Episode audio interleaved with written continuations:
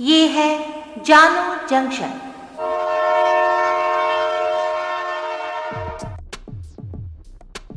नमस्कार, आज है 8 अप्रैल 2022 मैं हूँ पूजा वर्मा और आप सुन रहे हैं जानो जंक्शन पे Hindi news podcast, news rail. पहले मुख्य समाचार। कोरोना का खौफ बाकी है। दुनिया के 10 देशों में कोरोना संक्रमण का कहर। बाराबंकी के सफेदाबाद रेलवे स्टेशन के पास पाँच टाइमर बम मिले। मुंबई में शरद पवार के घर के बाहर उग्र प्रदर्शन। बेंगलुरु के पाँच स्कूलों को धमकी भरे ईमेल मिले, बताया स्कूल में बम है। आंध्र प्रदेश में काजू बगान की आदिवासी महिलाएँ विरोध प्रदर्शन के लिए गले में फांसी का फंदा लगाकर खड़ी हो गई इसराइल के तेल अवीव में गोलीबारी में दो की मौत, दस घायल। अब समाचार विस्तार से। दुनिया में एक बार फिर से कोरोना संक्रमण पाँव पसार रहा है। आलम यह है कि जो देश पहले की तीन लहर में बच गए थे, अब वहाँ भी संक्रमण तेज़ी से फैल रहा है। बड़ी संख्या में लोग संक्रमित हो रहे हैं, मौत का आंकड़ा भी तेज़ी से बढ़ रहा है। नया वेरिएंट सामने आने के साथ ही कोरोना ने दुनिया के उन छोटे देशों में तबाही मचाई है, जो शुरुआती तीन लहर में कम प्रभावित हुए थे। इनमें दक्षिण कोरिया, वियतनाम, जापान जैसे देश शामिल हैं। संक्रमितों की संख्या पर नज़र डालें तो हर रोज दुनिया में 11 से 14 लाख मरीज़ मिल रहे हैं। वहीं तीन से चार हज़ार मरीजों की मौत हो रही है। सबसे ज़्यादा दक्षिण कोरिया की हालत खराब है। यहाँ पिछले चार दिन से हर रोज दो लाख से ज़्यादा मामले सामने आ रहे हैं। दूसरे नंबर पर जर्मनी, तीसरे पर फ्रांस और चौथे पर इटली है। जर्मनी में हर रोज करीब दो लाख लोग संक्रमित सामने आ रहे हैं। फ्रांस और इटली जैसे देशों में भी हज़ारों लोग हर रोज संक्रमण की चपेट में आ रहे हैं। हर रोज सबसे ज़्यादा कोरोना केस मिलने के मामले में ऑस्ट्रेलिया पाँचवें नंबर पर है। यहाँ 50 से सत्तर हज़ार केस प्रतिदिन मिल रहे हैं। अब दक्षिण कोरिया कोरोना का नया हॉटस्पॉट बन चुका है। यहाँ अब तक एक दशमलव चार नौ करोड़ लोग संक्रमण की चपेट में आ चुके हैं। इनमें से अठारह हज़ार सात सौ चौवन लोगों की मौत हो चुकी है। ठीक होने वालों का आंकड़ा अभी तक दक्षिण कोरियाई सरकार ने जारी नहीं किया है। इसके साथ ही जर्मनी, फ्रांस, वियतनाम और थाईलैंड में भी कोरोना का प्रकोप बढ़ता दिख रहा है। बाराबंकी के सफेदाबाद रेलवे स्टेशन के पास पाँच टाइमर बम मिले हैं, जिसमें से एक बम में डिजिटल वॉच लगी हुई है। राजधानी लखनऊ से महज 20 किलोमीटर दूर ये बम मिलने से हड़कंप मच गया। जहाँ बम मिले हैं, उस जगह की घेराबंदी करके सील कर दिया गया है। रेलवे स्टेशन से गुजरने वाली ट्रेनों को भी कुछ देर के लिए रोक दिया गया। बम को डिफ्यूज कर दिया गया है। उसके सैंपल को लैब में जाँच के लिए भेजा जा रहा है।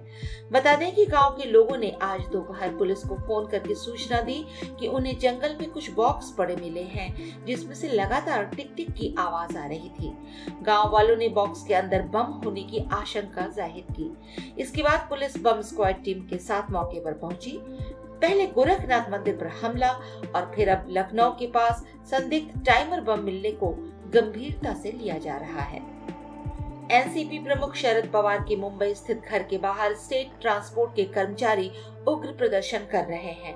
हज़ारों की संख्या में पहुँचे कर्मचारी लगातार नारेबाजी कर रहे हैं और कुछ ने घर पर पथराव भी किया है, जिसके बाद पुलिस ने प्रदर्शन कर रहे लोगों पर लाठीचार्ज कर दिया है। पुलिस और प्रदर्शनकारियों के बीच टकराव की स्थिति लगातार बनी हुई है। जानकारी सामने आ रही है कि स्टेट ट्रांसपोर्ट के कर्मचारियों ने एनसीपी चीफ के घर पर चप्पल भी फेंकी है। प्रदर्शन कर रहे लोगों ने भारत माता की जय, वंदे मातरम के नारे लगाए। हालाँकि बाद में दंगा गियर की टीम ने सभी को ज़बरदस्ती घर से बाहर निकाला। बता दें कि महाराष्ट्र राज्य परिवहन निगम के कर्मचारी एक ही मांग पर डटे हुए हैं कि निगम का विलय राज्य प्रशासन में किया जाए और उन्हें वही सुविधाएँ मिले जो राज्य सरकार के कर्मचारियों को मिला करती है। इस मामले पर तीन सदस्यों की एक समिति भी गठित हुई है। आंध्र प्रदेश के अनाकापल्ली ज़िले के केवी मुदुगुला मंडल के उर्लोवा गाँव में काजू बगान की महिलाओं के विरोध प्रदर्शन का एक डरा देने वाला वीडियो सामने आया है। यहाँ आदिवासी महिलाएँ गुरुवार को धरना दे रही थी। इन महिलाओं ने काजू के बगानों में पेड़ की शाखाओं पर साड़ी बांधी और दूसरे छोर का फंदा बनाकर गले में लगाया और मौत के कगार पर खड़े होकर वीडियो बनाया।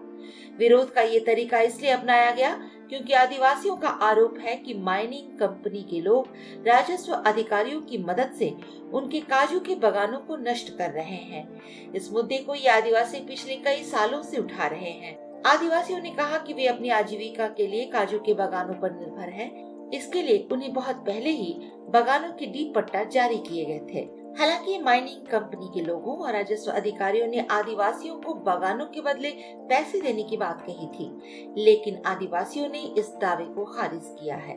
बेंगलुरु के पाँच स्कूलों को धमकी भरे ईमेल मिले हैं, जिसमें दावा किया गया है कि उनके स्कूलों में बम रखा गया है। ये स्कूल हैं Delhi public school, Bangalore east, Gopalan international school, new academy school, saint Vincent Paul school और इंडियन पब्लिक स्कूल गोविंदपुरा बताया जा रहा है कि ज़ोर शोर से स्कूल में तलाशी अभियान चलाया जा रहा है।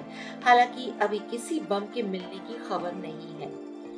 इसराइल के तेल अवीव में गुरुवार देर रात फायरिंग हुई। यहाँ के डीजन गोफ स्ट्रीट पर एक भीड़ भाड़ वाले रेस्टोरेंट में बंदूकधारी ने गोलीबारी की। हमले में दो लोगों की मौत हो गई है, वहीं दस लोग घायल बताए जा रहे हैं। इनमें से चार की हालत गंभीर है। घटना के बाद इजरायली पुलिस ने संदिग्ध हमलावर की तस्वीर भी जारी की है। उसे पकड़ने के लिए पूरे इलाके में सर्च ऑपरेशन चलाया जा रहा है। घटना वाले इलाके में कई बार और रेस्टोरेंट है। प्रधानमंत्री नफ्ताली बेनेट ने कहा है कि हमलावर कहीं भी हो, हम उसे पकड़ लेंगे। आज के लिए इतना ही। सुनते रहिए जानू जंक्शन पे न्यूज़ रेडी